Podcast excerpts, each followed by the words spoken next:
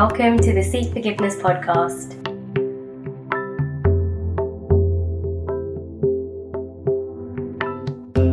In this week's podcast, Sandy Kaur speaks to Sukhy Desangh, a campaigner, activist, and survivor of domestic abuse. Sukhy shares her experiences of life as a South Asian woman in the UK who suffered with domestic abuse and the dissolution of her marriage following a long separation. She draws on her experiences in order to highlight some of the issues that women face around coercion, coercive control, violence, and stigma from family and wider South Asian communities. As a result of her experience, she's a campaigner and gives voice to other women seeking support for domestic violence. Elements of this podcast can be distressing, so take breaks if you need to and come back to it when you can. Thank you. Hi, Sukhy. Thank you for joining myself, Sandy from Sikh Forgiveness today for our podcast surrounding domestic violence. How are you? I'm okay, thank you. How are you? Yeah, I'm good, thank you. Bit cold, but yeah. UK weather, I suppose. yeah, don't expect anything less. no, I mean to be honest, we have had very good weather um, this year compared to any of any other year. Yeah, definitely. Yeah, definitely. It's just a shame that we haven't been able to enjoy it as uh, we have in previous years, but hopefully, fingers crossed, that will soon change. For sure. Hopefully, fingers crossed. So, tell me a little bit more about your your journey. Um, so, I recently have started a uh, social media page on um, Instagram called I Am Kaurageous. Um, it is it's basically like a diary that I write in. Um, and I kind of open it up to the public. So it's about my journey, like you said, uh, regards to domestic violence. Um, it's it. I decided to share my story because um, I didn't realize um, until quite recently um, that taking the step to leave a partner over domestic violence, like how hard it actually is. I used to think, you know, when you're in your own bubble, you think it's all about you and you think it's you know the worst thing that can ever happen and when you start hearing about other individuals who have gone through the same experience with regards to domestic violence but are still in a relationship or you know or have recently left or um, left many years ago whatever whatever you know whatever their journey is up until now um, it's it it was a concept that I really related to. And what I did find was a lot of individuals who are still in that situation is they didn't have anyone to talk to. I myself, I deliberately um, kept my struggles away from my family. Um, I am I'm, I'm, one of four daughters. Um, I've grown up in a family where I haven't been treated any different to the boys in my family. So it's always been, um, you know, headstrong, um, educate yourself. You know, you are just enough. You know, you're enough as a girl compared to a boy, if not more. And so we never had that differentiation in my family at all. Um, so I've been very headstrong. I've been very uh, opinionated as well, and um, and I've always had um, that kind of mindset where you know uh, determination. So if i want to do something i will set about doing it and i will make sure that i get what i want in the end. Um, and then kind of becoming the person that i did during my marriage um, and then coming out of it the other end um, I, I i struggled to kind of talk to anybody about it i used to um, you know, I, I, never wrote anything down. I never spoke to anyone about it. It was just, it was really, really difficult. Had I think I spoke, had I have spoken to somebody about it, maybe I would have left sooner. Um, and so it was just as much a shock to a lot of people reading my story as it was to my family when I first told them. And, and after I told them, I felt so much better.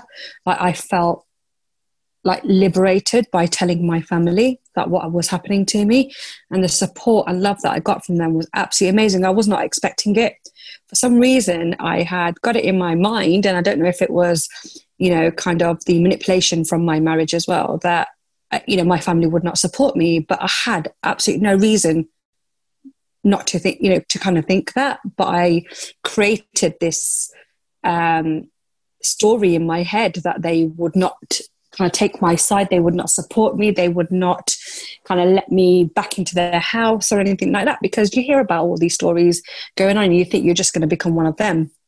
And uh, and the reason for me starting this page was so that I could um, help other women. Um, originally, it was just going to be domestic violence, but obviously, there's a lot more taboo subjects that we as an Asian community don't talk about. Um, so I, I, wanted to be able to kind of support women in, in the sense that where they just want to offload to somebody, they want to do it anonymously or just over, you know, social media with myself privately via direct messages, whatever it is. It's just talking about it having someone relate to your own situation telling you that you know it's okay to feel the way you're feeling because i've been through it myself. And actually there are ways to deal with this. There are ways to get help. There are ways to leave the situation that you're in or you know if it's not domestic violence there's other situations where you know it, there is a, a, compelling enough reason to leave your partner that you still have the ability to work on your relationship and eliminate these factors that are kind of disheartening you or putting you into you know modes of depression um, and anxiety. So that that was basically um, the reason for me starting my page. Um, when when did this all begin? So my journey with um, some actual domestic violence journey. The struggles with your partner and then into uh, yeah. um, so if I'm honest, I so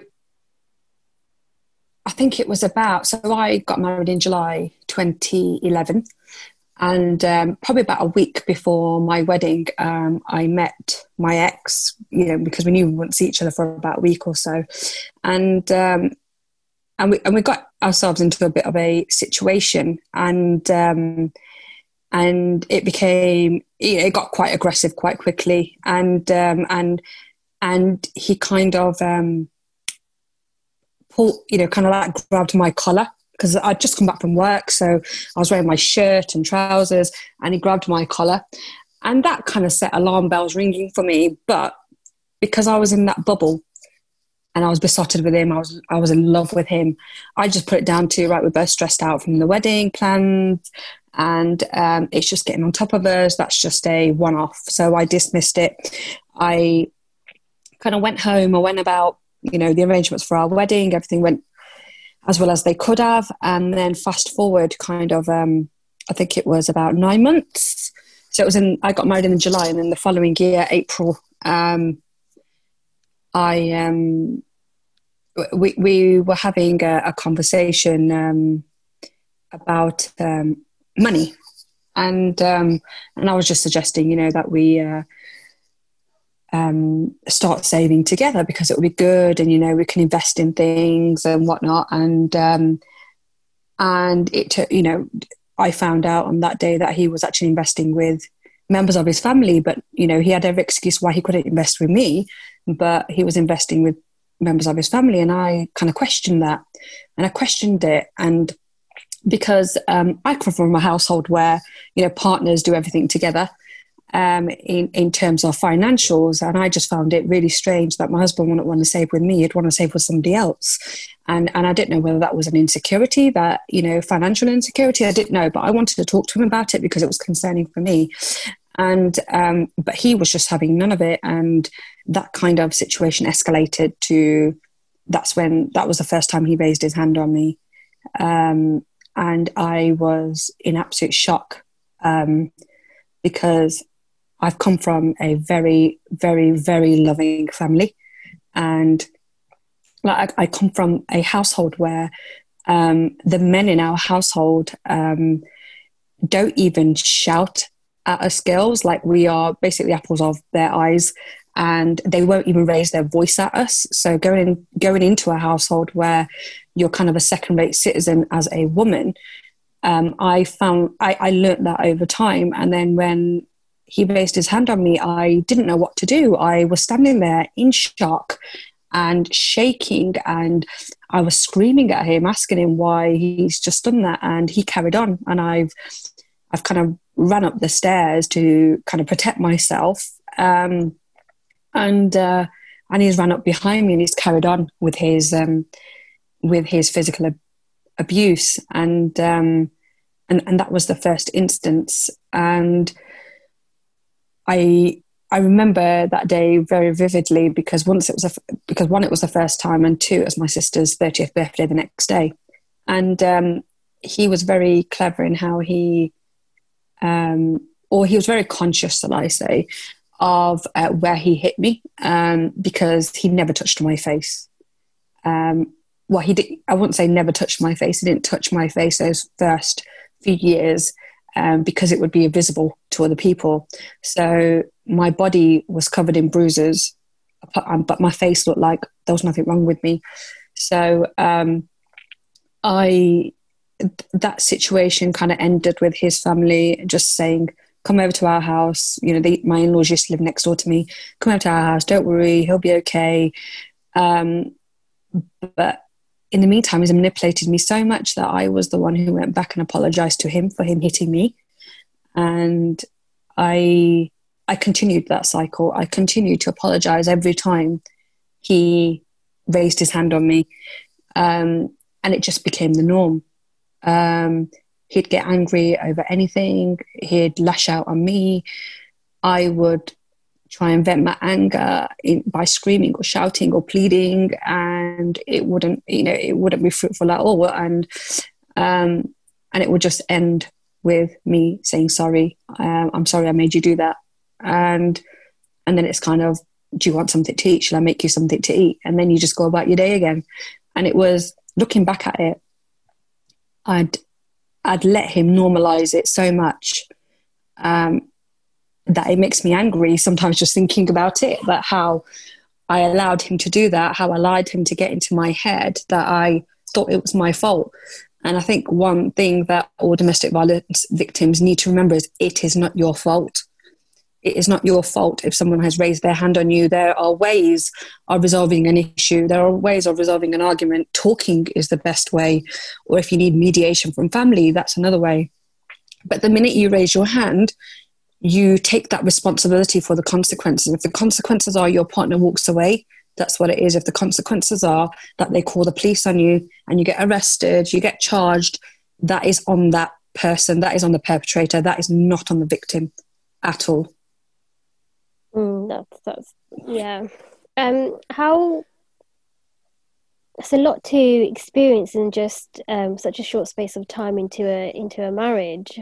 Um, yeah how were your were your in-laws um aware of the situation?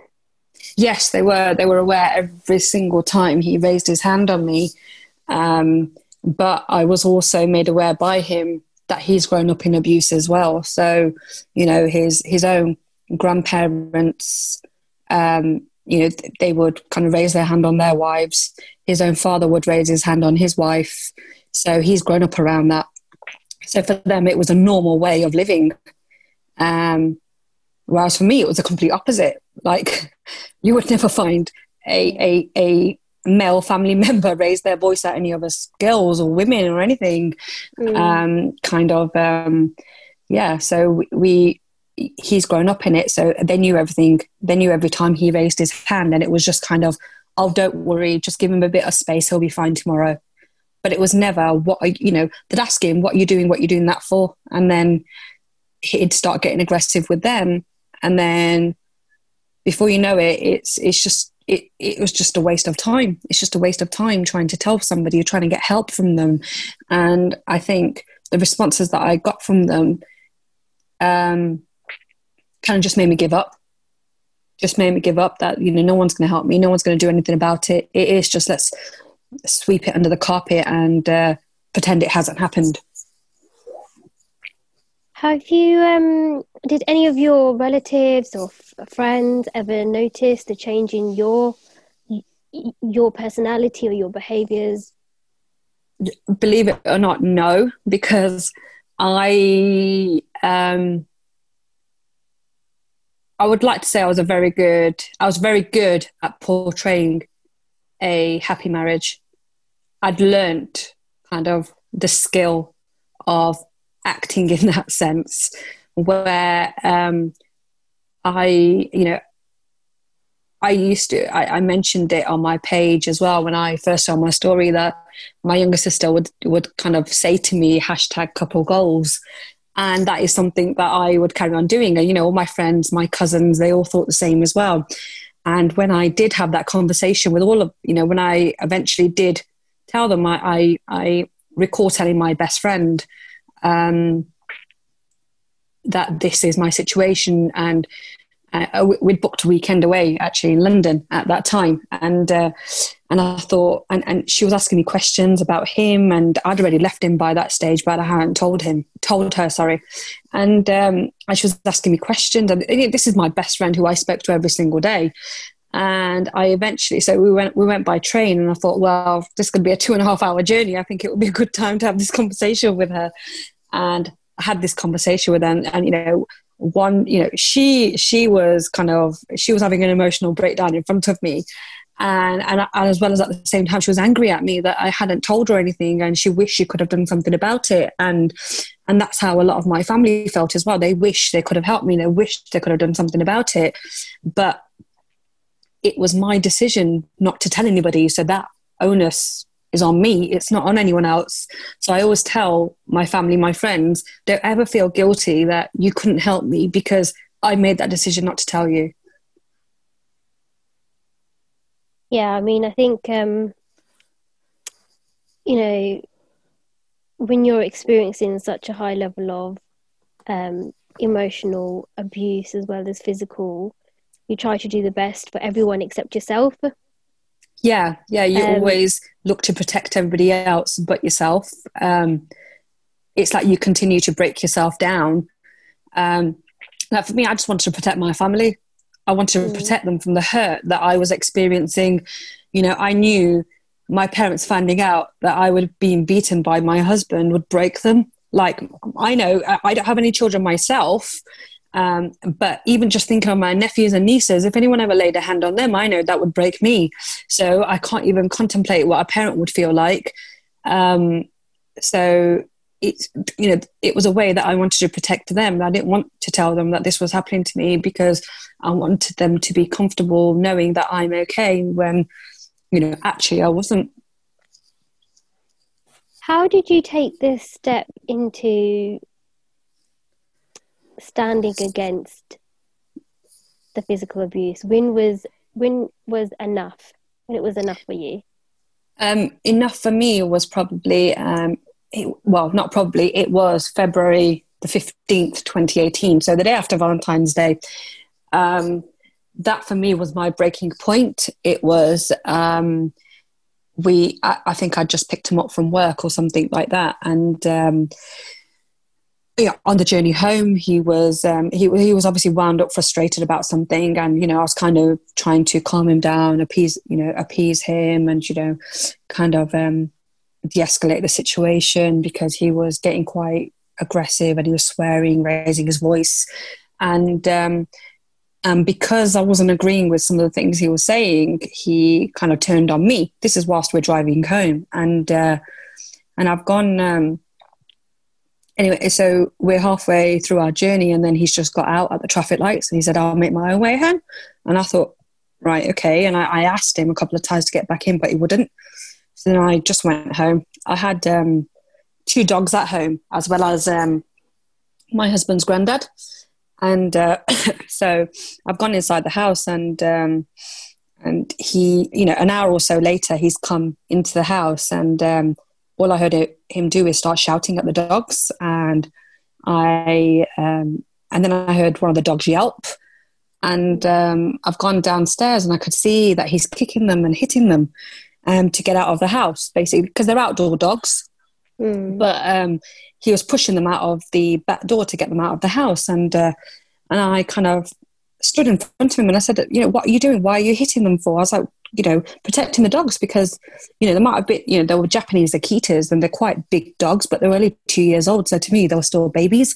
Mm. And, um, and it was my job as their owner to protect them. So I kind of um, stood in between them, and then he just said, "Okay, well, I'll turn. You know, I'll, I'll start with you then."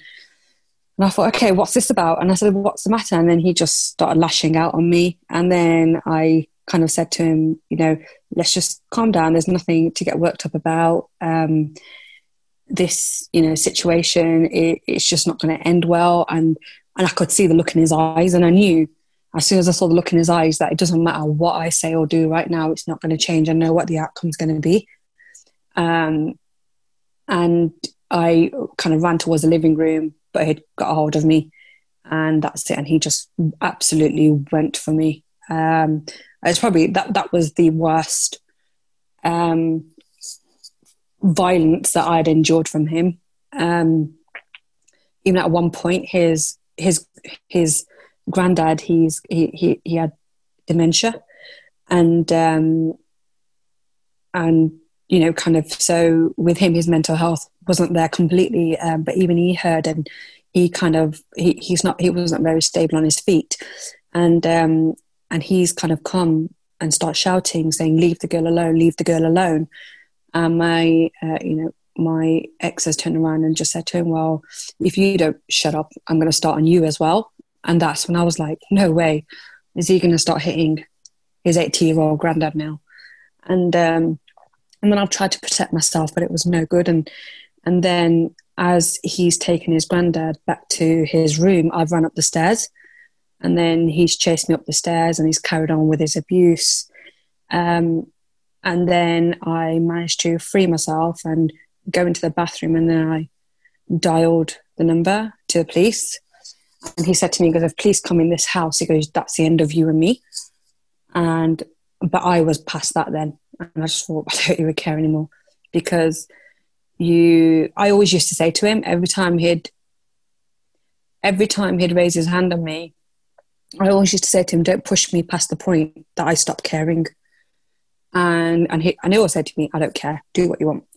And I think this was that point where I'd stopped caring and I said, I don't, care anymore. I don't care who knows. I don't care what happens to you. I don't care what happens to me. I don't care what happens to us. So I rang the police, um, and um, yeah, and I rang my fa- I rang my sister and my brother-in-law, and um, both both sisters, both brother-in-laws, and they all came round. And at that point, that's when he was being arrested and taken away. And they said, "What the hell have you been doing?" And the only thing he had to say for himself was, "Yeah, I hit her," and he walked out and that that was kind of um, the end of that. He he begged to reconcile many a time, um, and you know to talk to sort things out. But I was like, no, absolutely no way.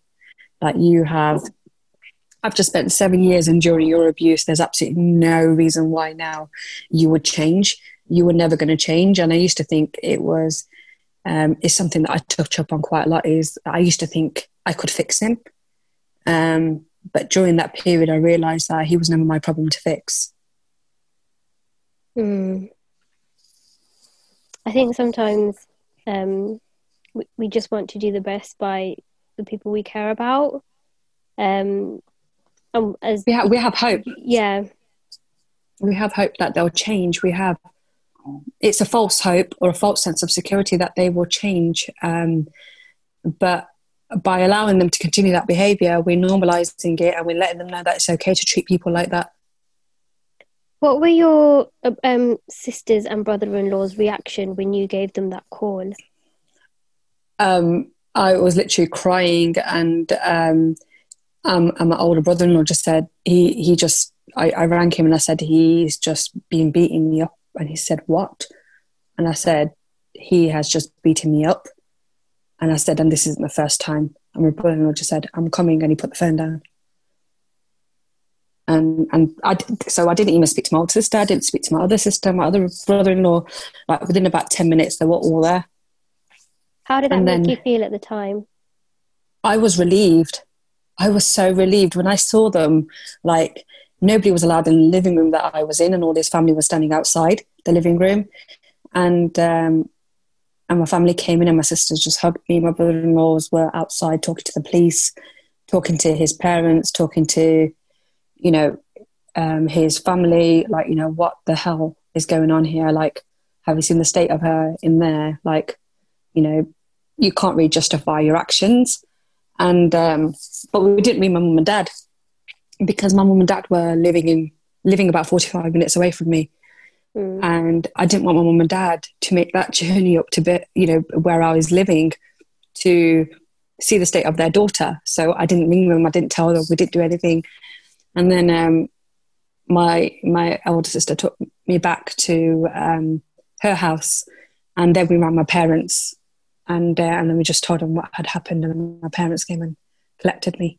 So whilst I was whilst I was still at my house, um, I was being interviewed, you know, kind of interviewed by the police. Uh, in the meantime, my sisters were packing my clothes for me. Since that incident and his arrest, have has there been any communication, or are you? Um, there, there has been some communication from his from him, but that was unwanted communication. Um, he turned up at my place of work. He turned up at my home address. Um, sorry, um, to talk to me, and then you know he'd just start shouting and swearing at me. Um, and then he turned up. Um, I think once uh, I was at work, and he turned up to the city where my parents live, and he was just driving around. And you know, I have got quite a large family in in the city where my parents live, so it wasn't going to be long before he spotted one of my family members, and which he did. And he kind of just stopped their car in the middle of the road and um, uh, blocked their way so they couldn't move. And he just said, you know, where, where's Sukhy? And um, my cousin's turned around and said, I don't know. And he's like, Are you sure you don't know where she is? And she's like, Yeah. And he said, Because if I find out you're lying, and, and my cousin's like very shaken up. She was with my niece as well. They're both very shaken up, like, what what's going on here? So he was quite he, he didn't think twice about carrying on the torture.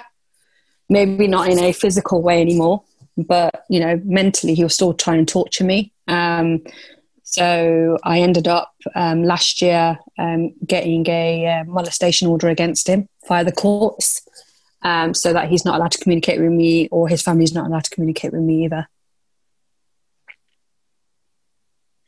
Wow, I'm so sorry to hear what you have gone through, but now it just seems as though you're in such a strong and stable position.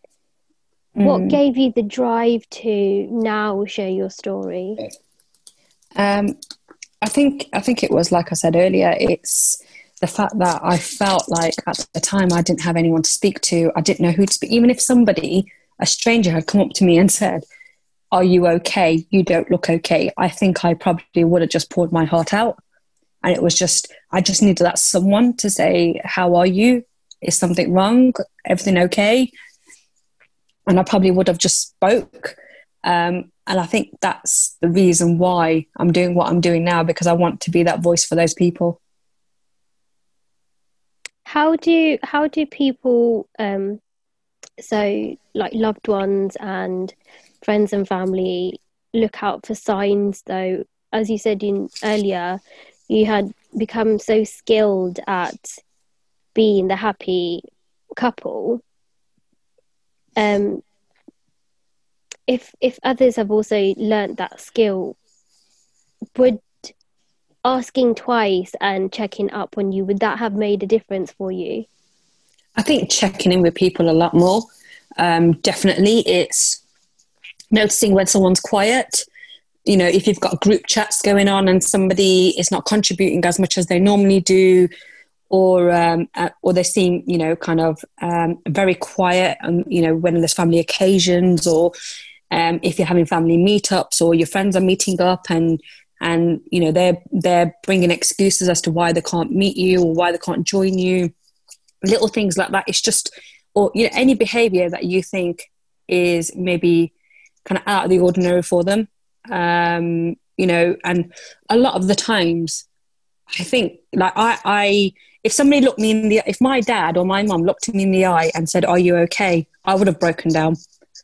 I avoid, I avoided the eye contact a lot, and I used if someone asked me if I was okay, I would immediately answer, "Yes, fine. How are you? What's going on with you?" Kind of deflect a lot of deflection of uh, asking, you know, if someone asks me questions. So it's things like that that you need to kind of look out for or keep checking in with a person. Um, you know, even on my social media now, I, you know, I speak to hundreds of people um, via my page, mm. and you know, there's a lot of individuals who who maybe are a little bit quiet on their social media and I'll drop them a message. I'll say, Are you okay? I haven't heard from you for a few days, or your social media is very quiet. Mm. Um, I hope everything's okay. And, you know, and nine times out of 10, there is actually an issue. And, you know, they will talk to me about it, but it's just asking them, you know, and, and that's kind of a role that I've taken that I'm quite happy to do that.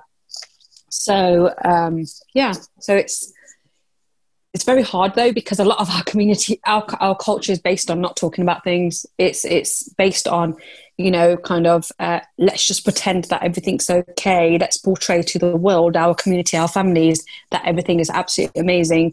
You know we have this beautiful house this flash cars uh, these designer bags but actually you don't know how much hurt is behind that you don't yeah. know yeah you, i think you, yeah we've, we've we've kind of become a society that's more materialistic um mm-hmm. and as you as you said you know your your ex family was used to that that form of abuse um, and they must have stuck with um, their partner. So for some or... people, it's normal. For others, it's not. For me, it was absolutely not normal whatsoever. Yeah. I mean, so you know, they grow up. Some people grow up with it thinking it's normal, but some people don't because they actually have that love and that connection and that bond based on communication, not in physical abuse or emotional um, manipulation. Um, yeah, and exactly. having the the strength to be able to say that's wrong is also something that as an Asian community we haven't really learned to to say. Say no. Is yeah, just say just to correct somebody as well. Is we've also like we've just been um we just conditioned yes, yes to say yeah. respect your elders respect your partner, your your your husband or your your male partner because they're superior or um, you know you have to work on your relationships because marriage is for life. Um, it's, it's always a it, the dialogue always is. If there's an issue the first person that somebody will talk to is the woman and they'll say um, you just keep quiet. Don't worry. Everything's going to be okay. Mm. nobody will ever go to the guy and say you just be, keep quiet. Everything's going to be okay. She'll calm down. She'll be okay. It's very rare that people say that. Um, whereas you know that that was kind of the experience that I had where it was just just keep quiet just keep to yourself just go and sleep in the spare room and everything will be okay and and I'm, I you know at the time I actually truly believed those words and I look back at it now and I think how was everything going to be okay if we've just brushed it under the carpet, if we're just totally ignoring it, if we're not holding the person accountable? How is it going to be okay? So, did your in laws ever sit down with you and your ex to have those conversations together? Or was it very much you you just need to leave him how he is and everything will be okay directly yeah that's it yeah okay. definitely that's it yeah um, and I think they, they just try- assume very much that women are more the understanding side and they'll be able to accept more. Yeah, um, and change it, than actually mm. allowing the the gentleman to change and having that conversation with him. But both of you as well. Um, I think um, in in their family, it was obviously mm. the women who put up with it. They shut up and they put up with it, mm. um, and so it was expected that I would put up and shut up as well. Well, mm. actually, you know, I'm I like I keep saying, I've come from a house, a very loving house. Like my dad, to this day, has probably never raised his voice at me. And the couple of times he's tried to raise his voice at me, he starts laughing because he doesn't know how to be strict with us girls. And um, so I've come from that type of household where I can have a very open and honest conversation with my family. Um, you know, I can sit there and have an alcoholic drink with my dad. Um, it's it's kind of that understanding and loving relationship that we all share to go into a household where you know kind of like i said you're a second rate citizen you you are supposed to be seen not heard Sikh Forgiveness have Launch Mental Health Ki Hundi Hai, a transformative translation guide that looks to explore and explain common mental health issues in a way that Sikh and Punjabi speaking communities can understand. If you'd like to find out more, please visit sikhforgiveness.com. If you're in the UK, you can purchase directly from the website. If you're looking to purchase internationally, please check out Amazon. Is your mental health now? Um, so I have days where I probably I'm not too good. Um, I my, my page has been part of my healing process, so I am still healing. Um, I still have that connection. Um, I feel with my ex because our divorce is still ongoing, um, and I think I will feel a big sense of relief once I once it's all finalized. But I feel like I've got um, you know, it's just something hanging over my head right now, and that kind of puts me at edge sometimes. Um, and you know, like I said, I have my good days, I have my bad days, um, but it's it's really good to talk to people. Really, really good to talk to people. This has honestly, I think this page has helped me more in the last six weeks than I have ha- I have kind of um, had in the last two years since I've left him. So you know the improvements that I've seen in myself over the last few weeks or so, it's been it's been massive for me. So I am um, as much as other people are appreciating my page and appreciating my openness and my honesty and my support, it's definitely the same feeling back towards everyone else as well. I absolutely appreciate or the love, the encouragement, the empowerment everybody has given to me. You know, every single day I will get messages of somebody saying to me, Thank you so much for setting your page up. Thank you so much for sharing your details with us. Thank you so much for your support. And even just listen to messages like that, it's really heartwarming and that really helps me as well. That's amazing to hear. Um, and and it's I suppose you've become now a beacon and a light for others out there who haven't been maybe are strong enough to make that decision yet. Um, I, I, really do hope I have. Um, I do have days where um, I will think, why am I doing this? Am I actually helping somebody? Like, am I genuinely actually helping somebody? Or is it, am I just another page where people are just reading the stories and, and they're kind of going about their life? But is there somebody who actually is being helped by what they're reading off my page? Like a lot of people say they are, but I, I you know, when you sometimes just think maybe they're just mm. saying it to be nice. And, um, but luckily I have kind of, um, kind of contradicted myself there actually, because uh, I have had individuals who I've been speaking to who have advised me that they have got out of. So I've had a couple of individuals who were going through domestic violence and they have told me that they have sought help for it and they are in the process of leaving or have left. So um, that was very reassuring for me. Um, but that's that's that. I think leaving is the hardest part. Mm. Um, but what we what sometimes they don't cater for is how it affects their mental health afterwards. And I suppose that's where counselling comes in. That's where support pages like mine come in um, to help these individuals overcome those battles as well. What other supports have you had since um, moving and starting your page? Um, to be honest, I never really, I never really asked for support. I never, re- so apart from my own families, like listening mm-hmm. to me, talking to me, I never like actually went out for professional help or anything like that. I just uh, I'd got into a conversation with somebody who was sharing stories on their page, and um, and and she said to me, you know, why don't you share yours? And I said, oh, I don't know how I feel about that. Maybe in a few months' time. And, you know, about four or five weeks later, I was like, I want to share my story because I actually feel it would be really, really good for me. And um, and it was. I felt such a sense of relief. Like I felt like such a burden had been released from me. Um, I coming from an Asian culture, you have a lot of people wanting to know what's going on in your life, wanted to know um, the downs more than the ups in, in people's lives. It's almost like we thrive off it. We thrive off somebody else's downfall. That's how kind of sad and narrow minded our culture has become, where if somebody is successful, we tend to ignore them.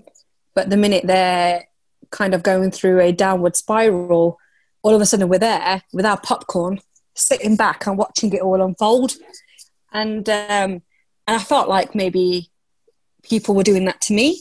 And, you know, because people would ask, you know, where's your husband? Where's this? Where's that? And at that time, I was thinking, well, actually, it's none of your business. I don't want to say anything, so I'll just ignore it. And then I was like, well, actually, a lot of people that I know, we haven't um, had an open conversation. Uh, nobody, someone might, you know, to the day, some of my family, someone asked me, where's your husband? Um, they know, but they never had the conversation with me. Um, so there's a lot of unanswered questions. So I thought this would also be a great way of me putting it out there and letting anybody know who's curious about what my situation is that this is what it is and this is what had happened to me. Um, and I, you know, that was one element of it as well. But the, like I said, the main element of me doing this was to help others. I, I find your I mean I I only came into contact with um, and saw your page through other volunteers and individuals who had shared your page and shared your journey mm. across through to Sikh forgiveness and um, it was it was heartbreaking to hear that this still goes on and women are still being subject to such violent abuse and communities were just brushing it under the carpet as you mentioned but hearing and seeing the strength that you've had through i mean people really don't give the the justice of what talking to your family can do for mm. somebody and having that strong community network um, I think it's it would have been different if um, some people don't always have that strong community and that strong family um, bond to be able to have that support and have that that conversation. And I think it's really important to to get those.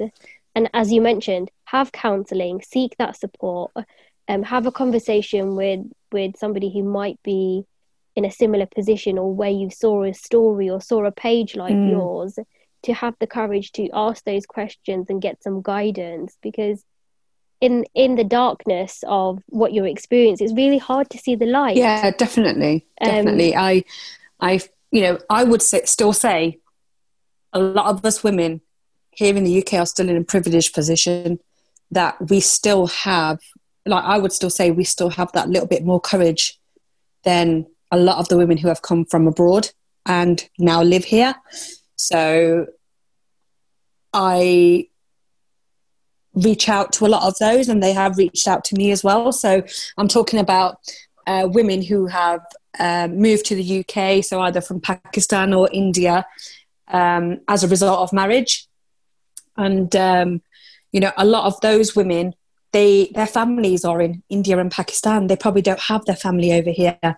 So at least a lot of us UK born citizens we have a lot of our family here that we could go to for support. So that's why I say that we still are in a bit of more privilege. We're still in a little bit more of a privileged position than those who have come from uh, abroad because they they're not. Some of them are not even educated in our laws, in the laws of our country, so they don't know what their rights are. So, you know, if, if an individual from uh, that background is being abused, um, they're kind of held against their will. They are being blackmailed.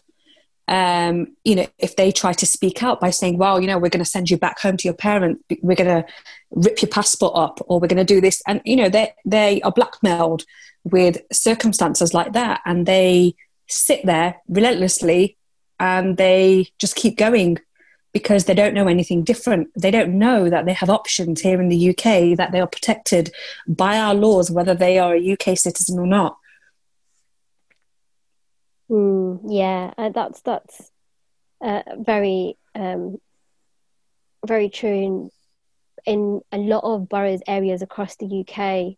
Um, but there is supports available that they just need to be made aware of, and I think it's talks like mm. this, podcasts, and going into places are post COVID, hopefully, where these conversations can happen in places like Gurdwara Sahibs and and places of faith and community centres, schools where people are made aware of what to look out for because you might come across a parent or a friend or a colleague who might be experiencing this, but having the resources nearby, knowing that there's um, charities like Women's Aid and Refuge and um, I think also there's a lot of faith-based charities out there who can yeah. support support mm. women and men because not only is they may not have any family, a language barrier can be a massive um, obstacle for them. Oh, 100%, yeah. Having yeah. having that support in, on a translation basis they want to be able to go to a place where they can talk to someone in their in their own mother tongue to feel that comfort to be able to explain in detail what it's going what's on. happening to them yeah yeah because their first language is if their first language is not english they would really struggle it's the same way some of our uk citizens don't know you know british asian sikhs they don't know how mm. to speak punjabi mm. it's not their first language it's almost looking at that that how would you communicate to someone in punjabi if you don't know how to speak the language properly that's the same predicament that they're in um, but not you know it's that usually when you're in when you're in a situation where there's domestic violence your first point of call is the police and i still feel like our police are not educated enough on the matter of domestic violence within asian communities they still don't have the relevant training like i remember when i had to call the police out a few times and there was an Asian officer who was like, Yep, I'm well aware of these issues. You know, it happens. It's very common in Asian households. And then, um, you know, he knew what he kind of knew this happens, but you know the empathy, the sympathy, the support isn't there. And then you have uh, non-Asian ones who come out and they're like, "Yeah, this is a, a domestic matter," and and you're thinking, like, I really wish you would kind of um, understand my situation, but they don't because they're not trained in it. They don't. It's almost like domestic violence is not important enough to be on an agenda a part of an agenda of training for the police. And I and you know there'll be specialist forces that deal with domestic violence, but it actually should be across the board. Mm.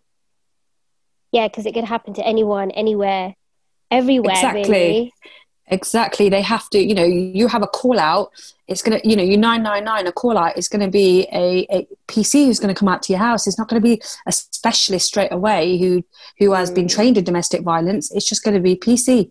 So, um, you know, they also need to be trained in that aspect as well. Um, you know, and it's like even with, I don't know if I, I was told by um, a few police officers as well that, you know, you can, you can put a red alert on your property and your telephone number. So if a phone call ever comes in, because I remember once when my ex turned up at my house, it took 25 minutes for the police to come, whilst my ex is standing outside telling me that he's going to sh- kill me because he's got a gun.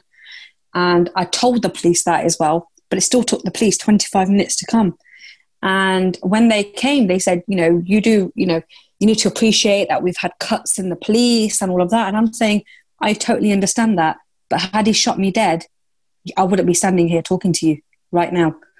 And um, and you know they they were explaining to me that you know you should put a red alert on your house. We can do that for you now. Um, and, and, that basically, you know, when I call there, when I call nine nine nine, um, the alert will pop up that this is a victim of domestic violence, and it was almost like it will put me in a on a higher priority list.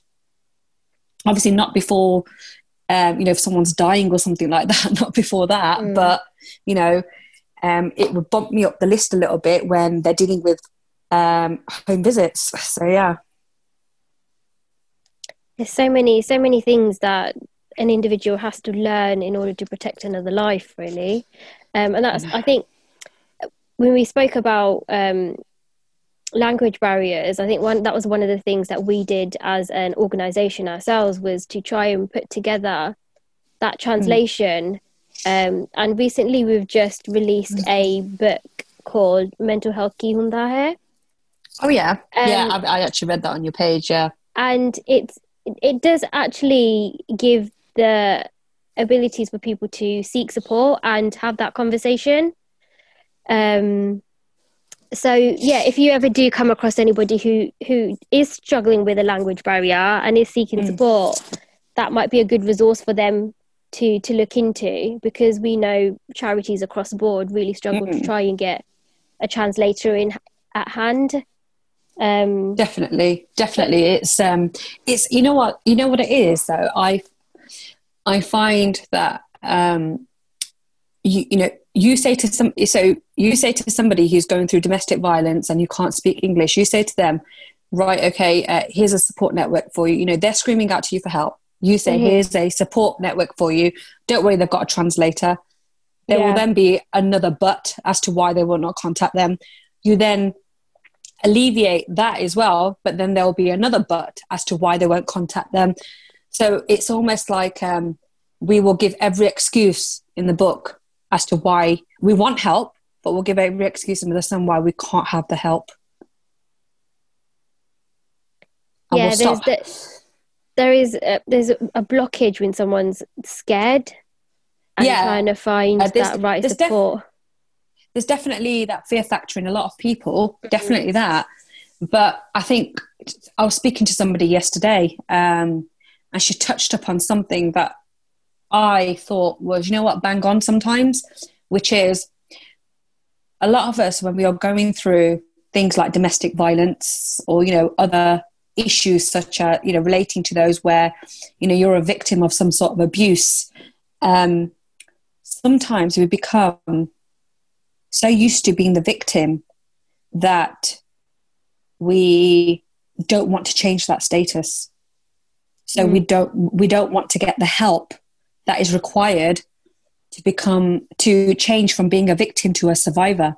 We want to retain that title of a victim because it makes us feel better because we like the attention that we get. We like the way somebody says um, oh you know what? I'm, i feel really sorry for you. I'm so sorry you're having to go through this.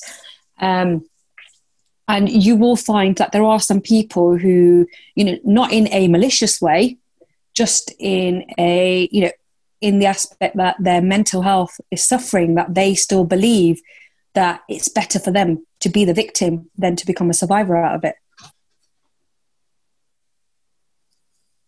There's there's so much more that some that we all need to learn as individuals and human beings in helping one another. Mm, um, yeah, definitely. And even as being just being self aware as well of how we're feeling and what we need to do for ourselves. And as you mentioned earlier, I think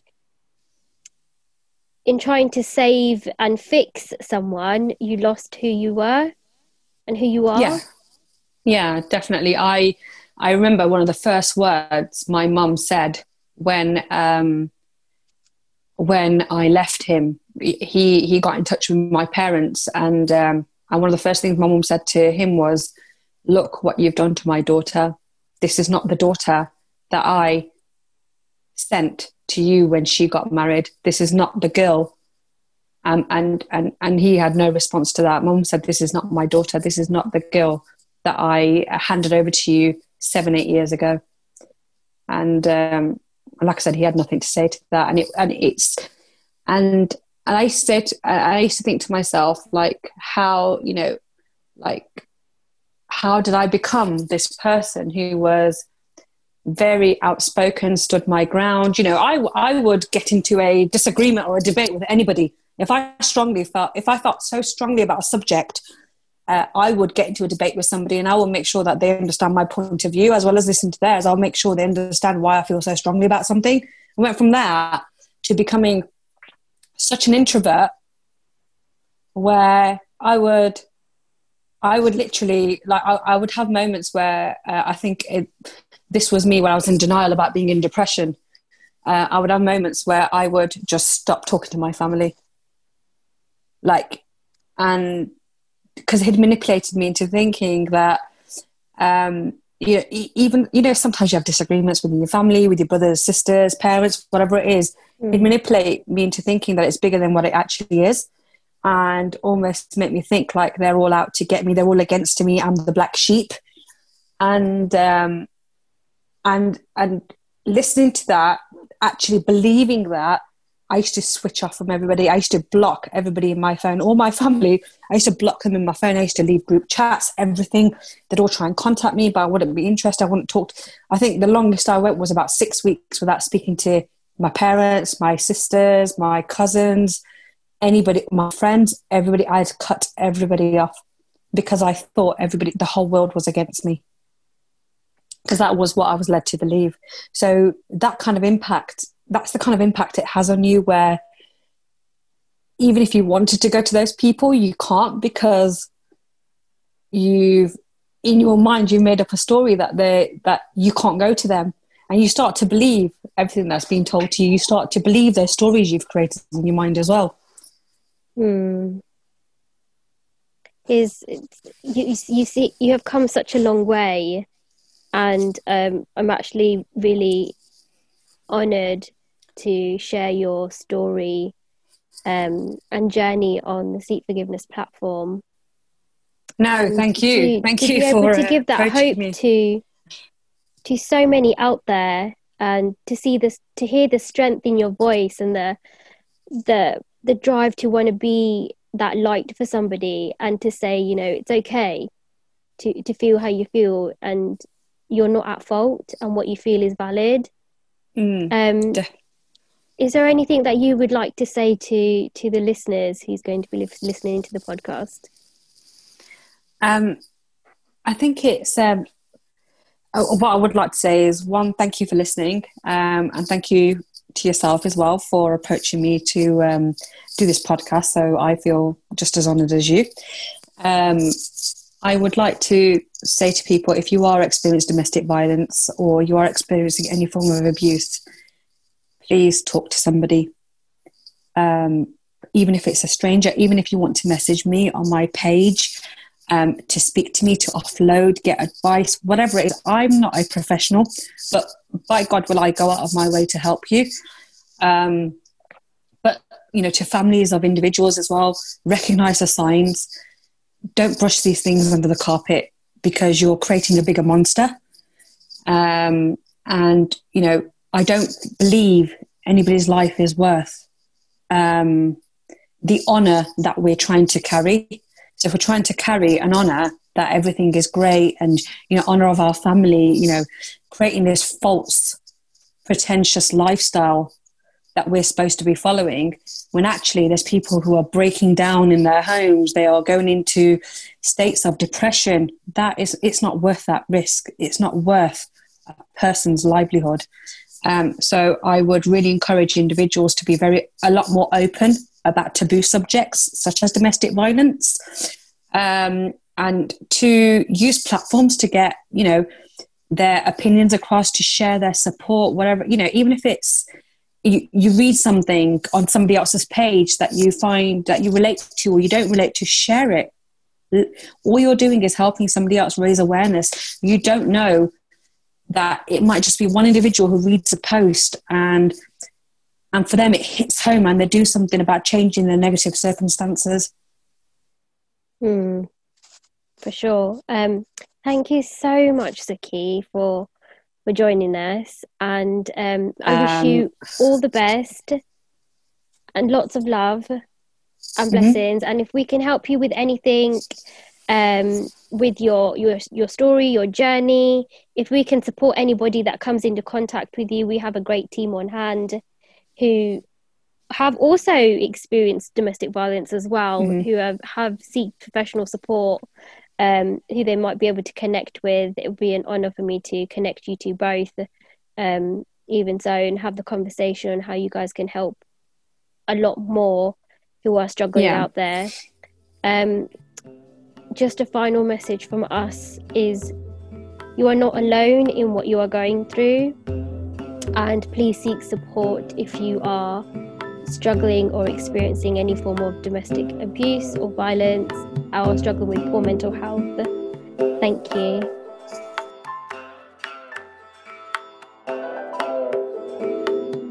If you've enjoyed this podcast and would like to donate to Sikh Forgiveness, you can donate at ko-fi.com forward slash sikh forgiveness for £3. Please do share the link and donate if you can.